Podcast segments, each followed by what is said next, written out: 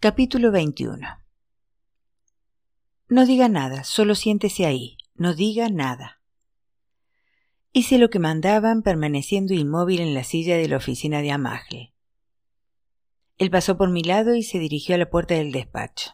La abrió y murmuró palabras en farsi. Un hombre alto y de tez oscura entró en la oficina y se movió a mi alrededor. Me miró fijamente a la cara tratando de grabar los detalles de mi aspecto en su memoria.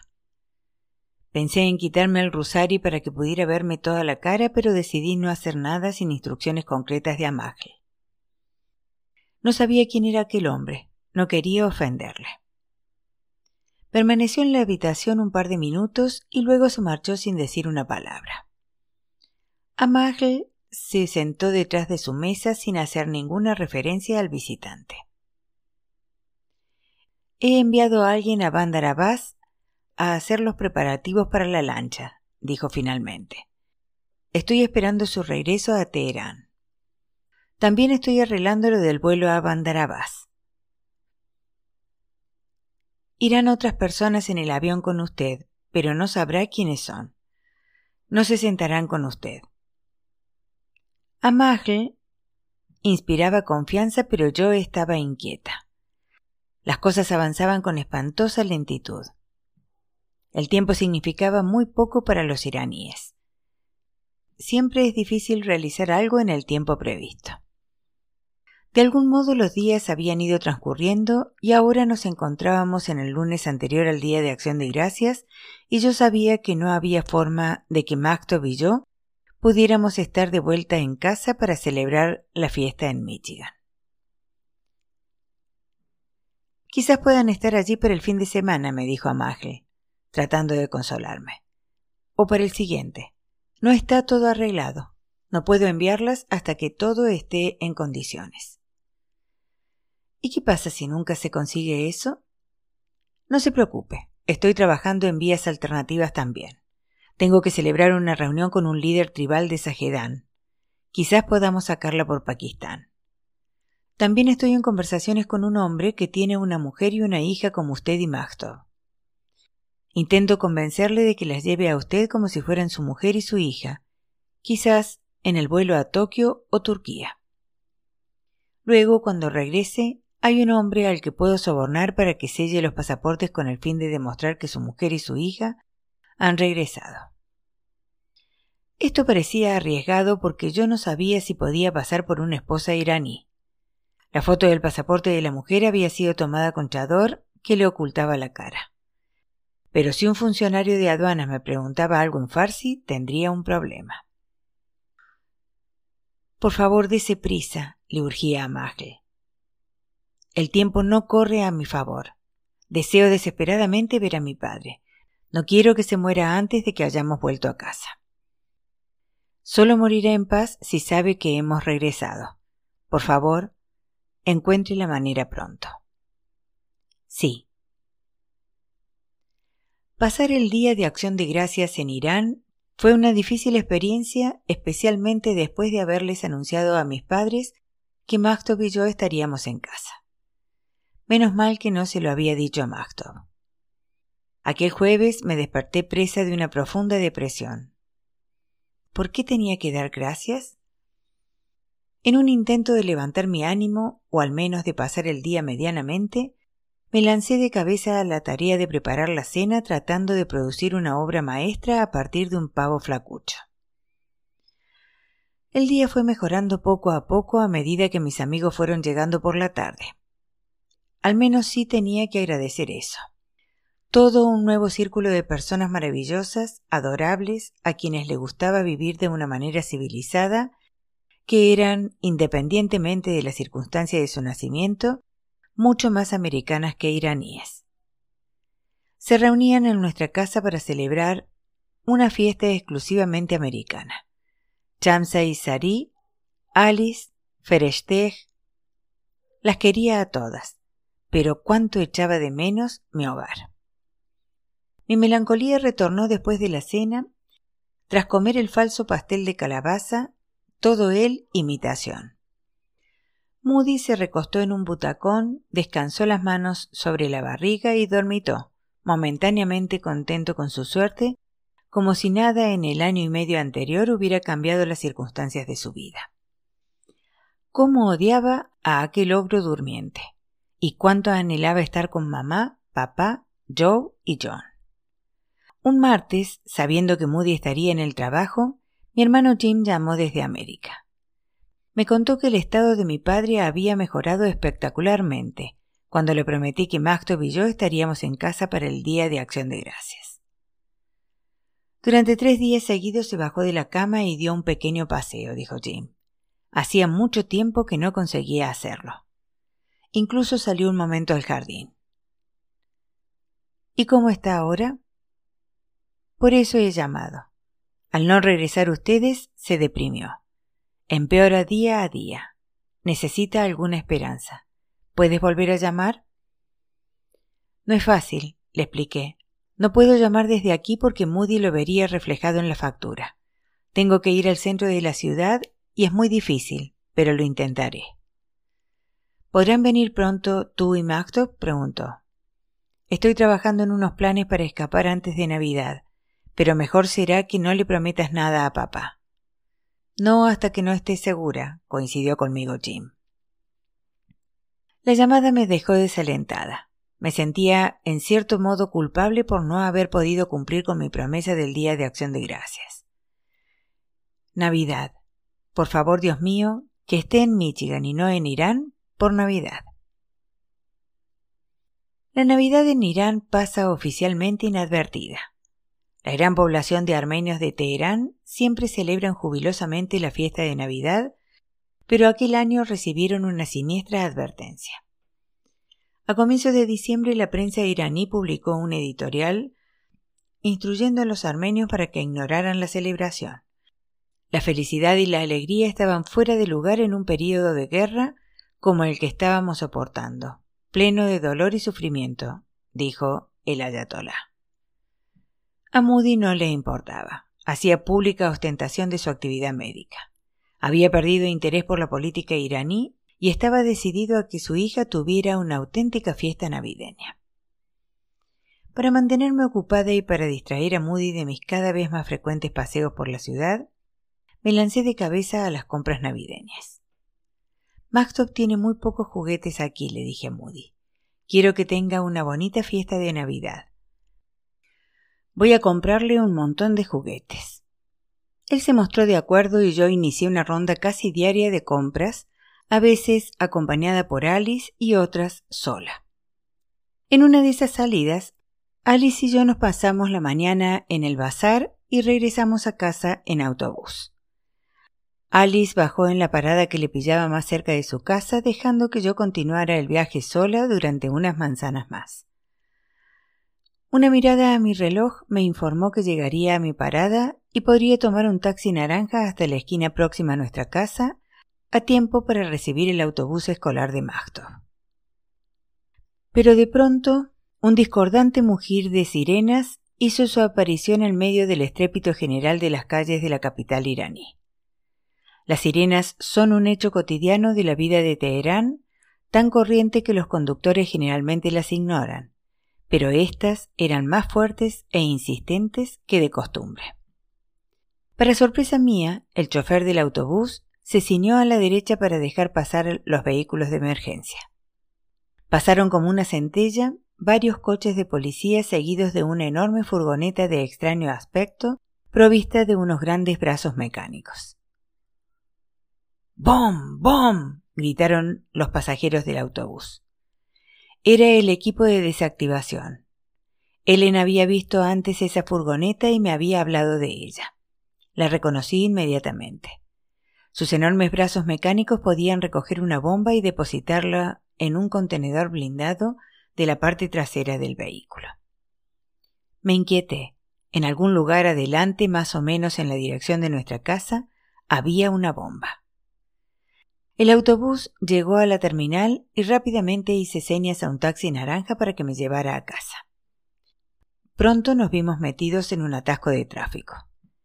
El conductor lanzaba epítetos a los demás choferes mientras yo iba consultando el reloj.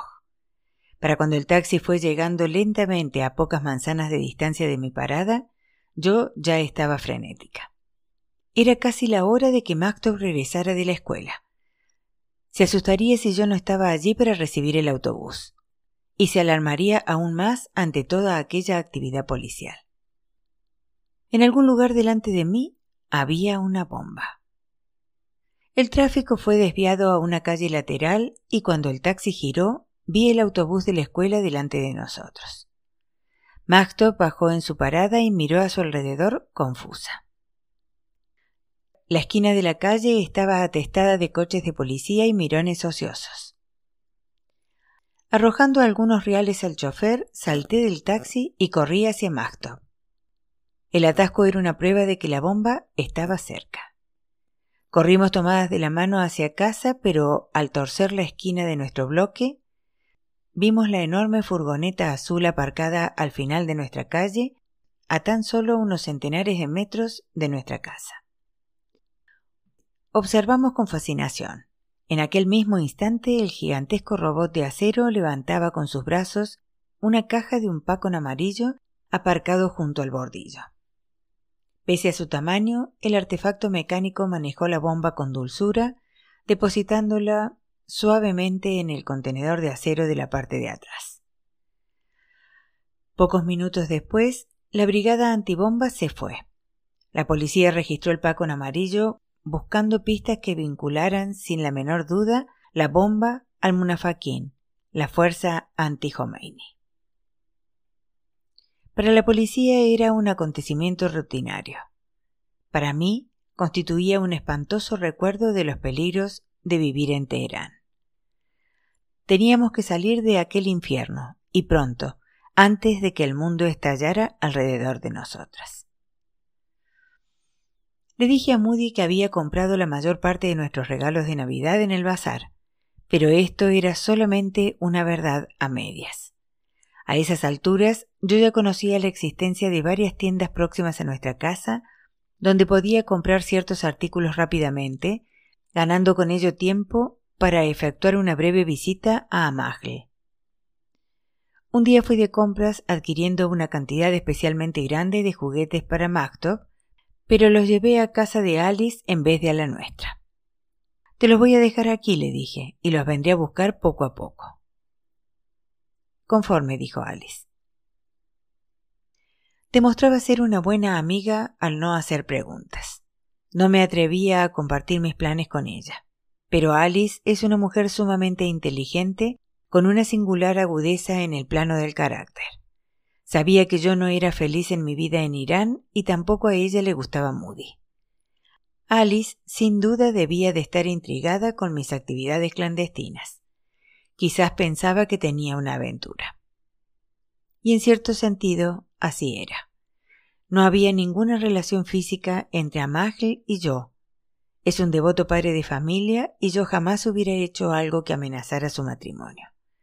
Sin embargo, es un hombre atractivo, tanto física como psicológicamente, debido al aura de control y eficiencia que le envuelve, combinado con un profundo sentido de preocupación por el bienestar de Maktov y el mío en el sentido de que compartíamos un intenso interés por un objetivo común, estábamos muy cerca uno del otro. Amagle, no Moody, era el hombre de mi vida. Pensaba en él constantemente. Después de la decepción del Día de Acción de Gracias, Amagle me aseguró que Magtov y yo estaríamos en casa por Navidad. Tenía que creerle o me volvería loca pero los días iban transcurriendo sin que se percibiera ningún signo de progreso. Una mañana, poco después de que Macto fuera a la escuela y Moody tomara un taxi hacia el hospital, salí yo a mi vez corriendo hacia el súper situado en la parte de atrás de mi propia manzana. Hacía un día agradable y quería realizar mi compra temprano antes de que las mercancías se agotaran pero cuando doblaba a la esquina para salir a la calle principal, me paré en seco. Varias furgonetas de Pasdar se encontraban estacionadas delante del súper, de la Sapsi, la verdulería, y de la carnicería. En la acera, varios Pasdar uniformados apuntaban con sus fusiles hacia la tienda. Mientras observaba la escena, un gran camión se detuvo junto a los demás vehículos de los Pazdar. Me di la vuelta y me alejé rápidamente. No quería problemas. Tomé un taxi naranja y fui varias manzanas más allá a otro súper a hacer mi compra. Al regresar a mi vecindad pude ver que los Pazdar acarreaban mercancías de las tres tiendas a la camioneta grande. Di la vuelta apresuradamente al bloque en busca de la seguridad de mi casa.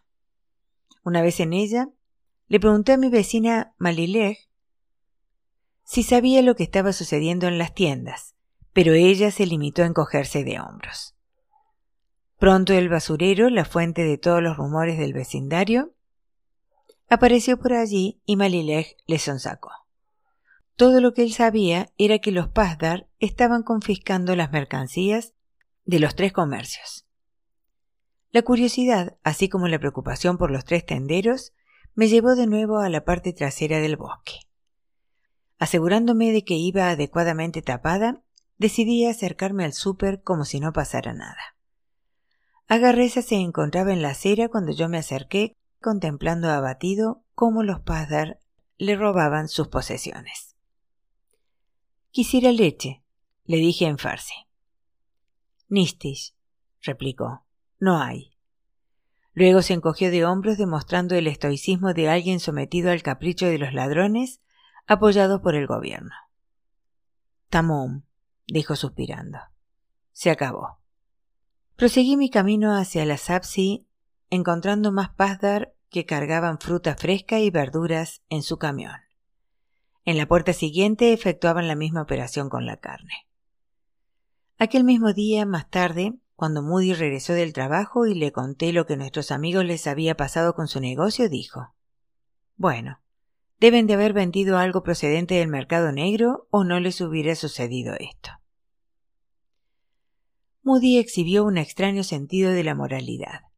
Él estaba tan satisfecho como cualquier otro con las mercancías que podía hallar en el mercado negro, pero defendía el derecho de su gobierno a castigar a los comerciantes transgresores. Estaba convencido de que los Pazdar tenían derecho a saquear las tiendas. El incidente entristeció a Maktov, que también les había cobrado simpatía a los tres hombres. Aquella noche y durante muchas noches más, pidió en sus oraciones por favor, Dios mío, haz que pase algo para que esta gente pueda volver a abrir sus tiendas. Han sido muy buenos con nosotros. Por favor, sé tú bueno con ellos. Corrió el rumor de que el gobierno quería aquellos locales para oficinas, pero lo cierto es que las tiendas permanecieron vacías. Aquellos buenos iraníes habían sido arruinados sin razón aparente. Esto naturalmente ya era suficiente justificación para la acción de los Pazdar. Las semanas iban transcurriendo. Las diarias llamadas a Magel y las visitas a su oficina cuando podía efectuar el paseo seguían produciendo los mismos resultados. Aún esperábamos ultimar los detalles. A veces me preguntaba si todo sería taraf. Las tendría ustedes en casa por Año Nuevo, si no por Navidad, me aseguró Amagel. Estoy trabajando en ello todo lo deprisa que puedo. Uno de estos caminos va a funcionar. Tenga paciencia. Había oído estas palabras muchas veces, demasiadas veces, desde mi primera visita a Helen en la embajada y en todas las conversaciones con Amagle. Ahora era un consejo que resultaba cada vez más difícil de aceptar. Había un nuevo plan, además de todos los otros. Amagel tenía contacto con un funcionario de aduanas que había aceptado validar los pasaportes americanos obtenidos a través de la Embajada de Suiza. Nos permitiría tomar el avión que salía para Tokio todos los martes por la mañana, mientras Moody se encontraba trabajando en el hospital. Amagel estaba tratando de resolver el problema de la coordinación. Aquel particular funcionario de aduanas normalmente no trabajaba los martes por la mañana y el hombre estaba intentando cambiar su turno por otro compañero. El plan parecía razonable, pero yo creía que era especialmente arriesgado para el funcionario en cuestión. ¿Qué hay de Bandarabás? pregunté. Estamos trabajando en ello, dijo Amacle. Tenga paciencia. Mi frustración era evidente. Las lágrimas corrían por mis mejillas. A veces pienso que jamás conseguiré salir de aquí, dije llorosa. Sí, lo conseguirá, me aseguró él, y también yo. Pese a la confianza que tenía en sus palabras, seguía teniendo que dejarle, volver a las casas de Teherán, volver a mi marido. Los más insignificantes recordatorios de que vivía en una sociedad desordenada cada vez me irritaban más. Una tarde, Maktov estaba contemplando un programa infantil de la televisión consistente en un par de violentos dibujos animados seguidos de una apasionada conferencia islámica.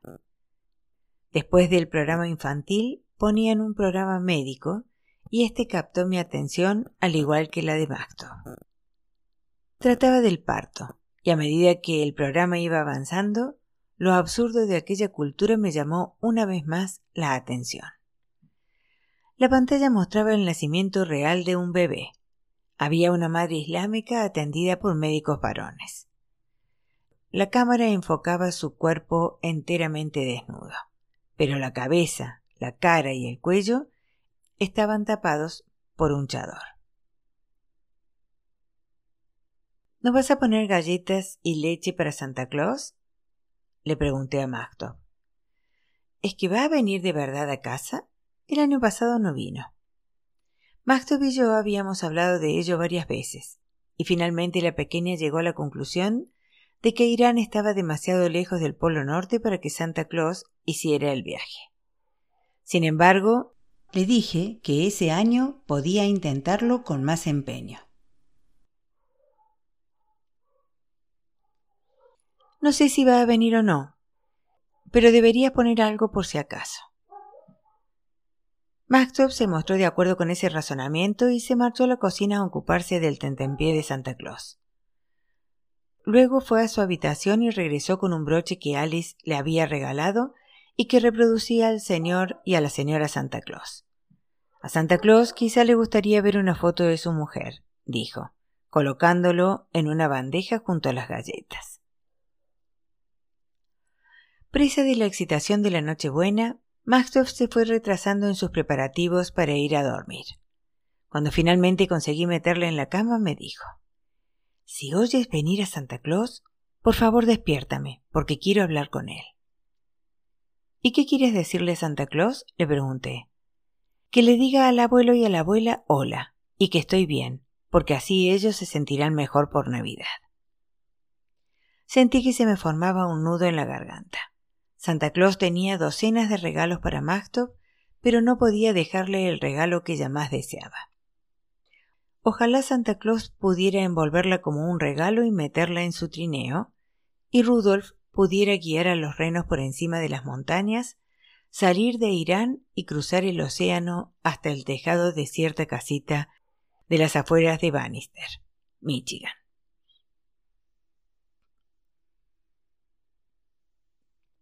Ojalá Santa Claus pudiera bajarla por la chimenea y dejarla bajo el árbol para que ella misma pudiera entregar su mensaje personalmente al abuelo y a la abuela. En vez de ello, teníamos que hacer frente a otra Navidad en Irán. Otra Navidad lejos de Joe y de John. Otra Navidad lejos de mamá y de papá.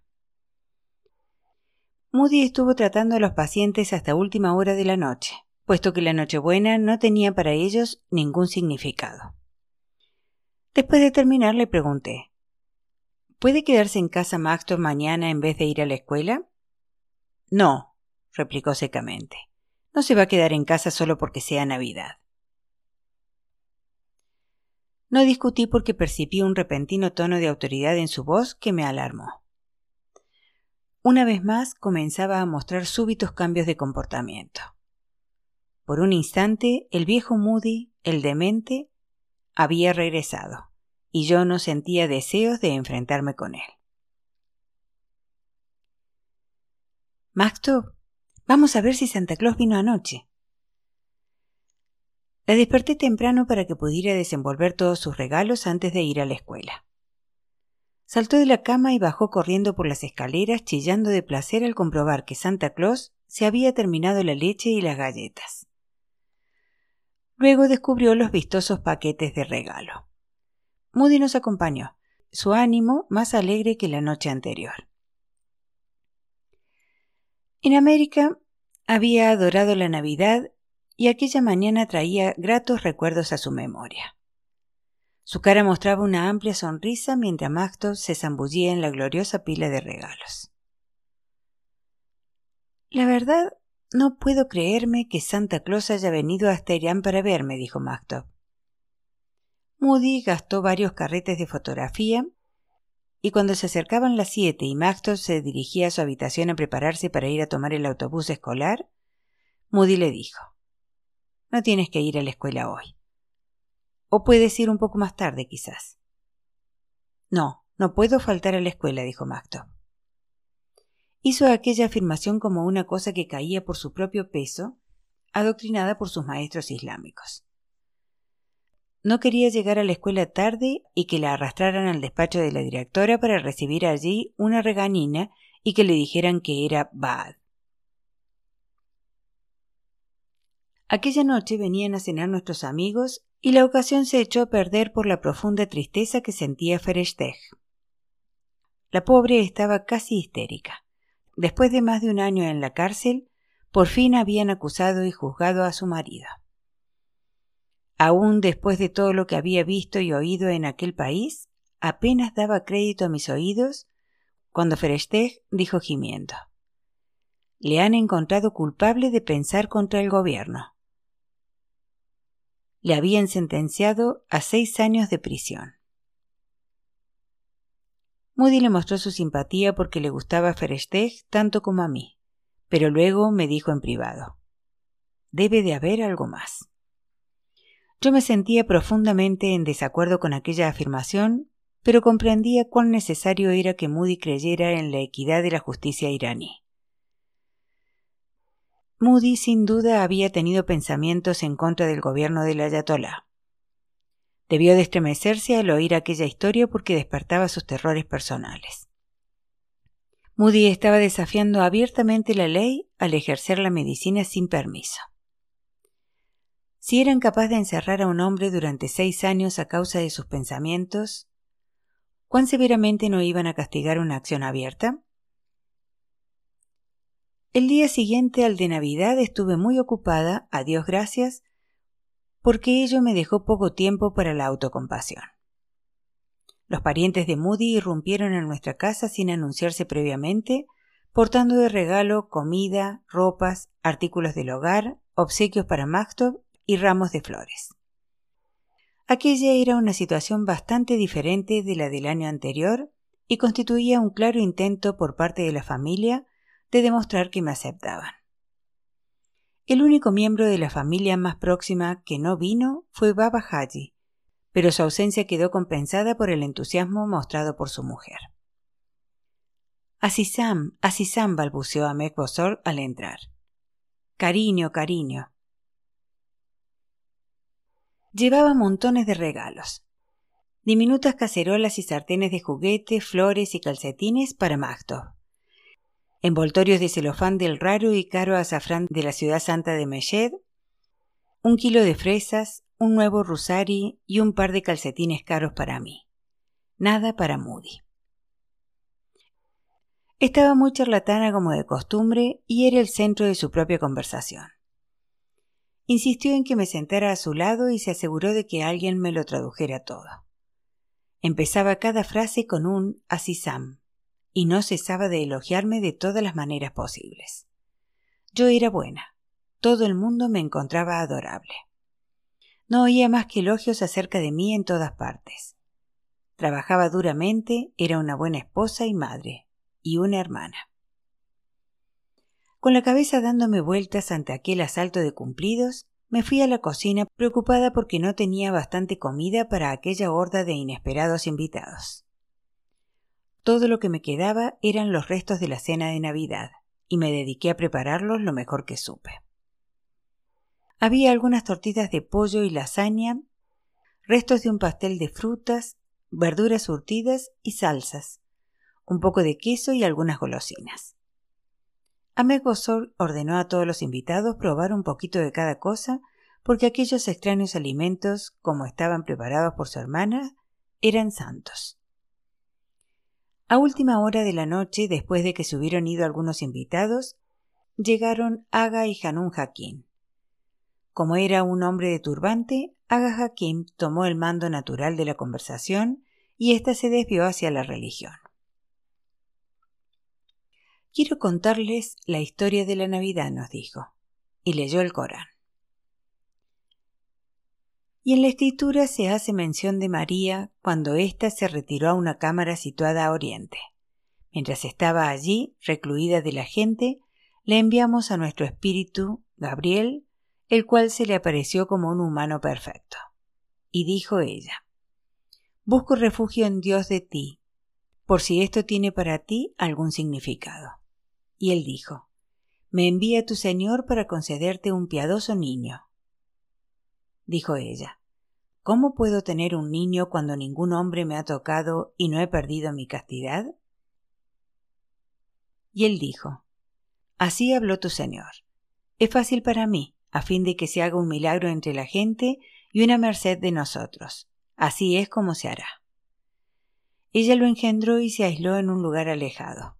Cuando los dolores del parto la sorprendieron junto a la palmera, ella dijo Oh, me gustaría haber muerto antes de que sucediera esto, y fuera completamente olvidado. Pero el niño la llamó desde abajo de ella diciendo No te preocupes, tu Señor te ha proporcionado una corriente de agua. Si sacudes la palmera, caerán sobre ti dátiles maduros. Así que come y bebe, y sé feliz. Y cuando no veas a nadie, entonces di, he suplicado a Dios un ayuno.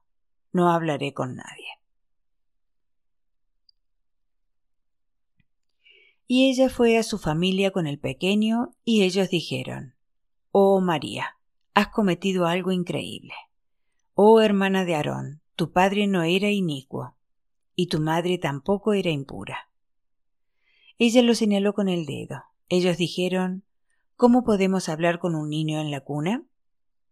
El niño dijo, Soy un servidor de Dios. Me dotó con una escritura y me nombró profeta. Hizo de mí alguien bendito allí donde vaya, y me impuso las plegarias Salat y la caridad Zakat mientras viva. Tengo que honrar a mi madre porque él no me hizo un rebelde desobediente, y he merecido la paz el día en que nací, el día en que muera y el día en que resucite. Esta es la verdadera historia de Jesús, hijo de María, sobre quien ellos suponen. Dios nunca va a dar un hijo de sí mismo, sea Dios glorificado. Para hacer que algo se haga, dice simplemente sea, y así sucede. El Corán dejaba claro que aunque milagrosamente concebido y un gran profeta, Jesús no era el Hijo de Dios. Yo no estaba de acuerdo, claro, pero mantuve quieta la lengua. Moody se mostraba jovial, disfrutando del hecho de que nuestra casa fuera el centro de la atracción durante las fiestas de modo que yo ni siquiera me molesté en pedirle permiso para invitar a nuestros amigos íntimos para la noche vieja. Para sorpresa mía, Moody se irritó. No van a beber nada, ordenó. ¿Y de dónde crees que voy a conseguir algo para beber? pregunté. Quizás ellos lo traigan. Les diré que no lo hagan. No voy a tener nada de alcohol en casa. Es demasiado arriesgado. Eso satisfizo a Moody en un aspecto, pero tenía más objeciones. No quiero nada de bailes ni de besos, dijo. No vas a besar a nadie ni desearle feliz año nuevo. No voy a hacer estas cosas, solo quiero estar con nuestros amigos. Moody lanzó un gruñido sabiendo que era demasiado tarde para cancelar las invitaciones. Tenía visitas programadas para la tarde y la noche y seguía trabajando en su despacho cuando llegaron los invitados. Alice y Chamsi y sus respectivos maridos, así como Sari y Fereshteh. La cena duró más de una hora y tomamos té y comimos fruta.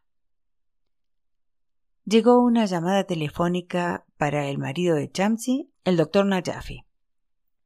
Era una llamada para una operación de urgencia, pero él se negó. Díganle que busquen a otro. dijo contrariado por tener que abandonar la fiesta. Cuando Moody finalmente emergió de su despacho, anunció Me han llamado del hospital. Tengo que irme. Todo el mundo se preguntó por qué Moody quería huir de la fiesta. Al igual que el doctor Najafi, podía haber buscado un sustituto. Al cabo de unos minutos una ambulancia llegó ante nuestra puerta con sus luces centelleantes. Era la manera más rápida de llevar a un médico al hospital y daba legitimidad a la afirmación de Moody sobre la urgencia. Ya sin él nos sentamos a celebrar la cena de Nochevieja. Seguíamos comiendo cuando él regresó sobre las diez y media de la noche. Siéntate a cenar con nosotros, le dije. Pero sonó el teléfono y Moody corrió a contestar. Se trata de un paciente, anunció Moody. Es una mujer. Tiene un fuerte dolor en la espalda y va a venir. No, protesté. Dile que la traigan por la mañana. No deberías ver pacientes tan tarde, dijo Chamsey. Deberías limitar tu horario. No, replicó Moody. Tengo que verla esta noche. Y desapareció en su despacho. Nos está arruinando la noche, murmuró Alice. Esto ocurre muy a menudo, dije. Me estoy acostumbrando. Realmente no me importa. Estaba claro que todo el mundo me tenía lástima, pero lo cierto es que disfrutaba mucho más de la compañía de mis amigos cuando mi marido no estaba por allí. Todo el mundo se lo pasaba bien, pero los invitados tenían que volver a casa temprano. El día de Año Nuevo Occidental pasaría inadvertido en Teherán. El día siguiente sería un día normal. Cinco minutos después de medianoche, todo el mundo estaba preparado para irse cuando finalmente Moody salió de su oficina. ¿No se irán ya? dijo sin duda fingiendo pesar. Acabo de terminar mi trabajo. Tenemos que levantarnos temprano por la mañana, dijo el doctor Najafi. En el mismo instante en que el último invitado salió por la puerta y ésta se cerró a sus espaldas, Moody deslizó sus brazos alrededor de mi cintura y me besó con suave pasión. ¿Y eso por qué? pregunté sorprendida. Bueno, feliz año nuevo. Feliz Año Nuevo. Sí, pensé. 1986. Otro año y sigo aquí. ¿Cuántos más? El paso de las fiestas me dejó desolada. Había aprovechado aquellos días especiales para permanecer ocupada. Cada una de ellas había sido un objetivo. Iba a pasar aquel día especial en casa, en Michigan, no aquí. Pero cuando el Día de Acción de Gracias, luego la Navidad y finalmente el día de Año Nuevo llegaron y pasaron, el calendario no me mostró más que la perspectiva de un frío y vacío invierno. El tiempo se arrastraba, literalmente. Tenga paciencia, decía a cada vez que hablaba con él. La nieve blanqueaba la ciudad. Las calles se habían convertido en un sucio cenagal. Cada mañana me despertaba presa de una profunda desesperación y cada día sucedía algo que agravaba un poco más la desesperanza que me embargaba. Un día, cuando cruzaba una bulliciosa plaza cerca de nuestra casa, me detuvo una pastar femenina. Me acordaba del anterior encuentro cuando, tras decir yo unas pocas palabras en farsi, la pastar entró en sospecha porque luego no pude comprender el resto de la conversación. Maxtop estaba en la escuela. No había nadie para traducir. Esta vez decidí hacerme la tonta.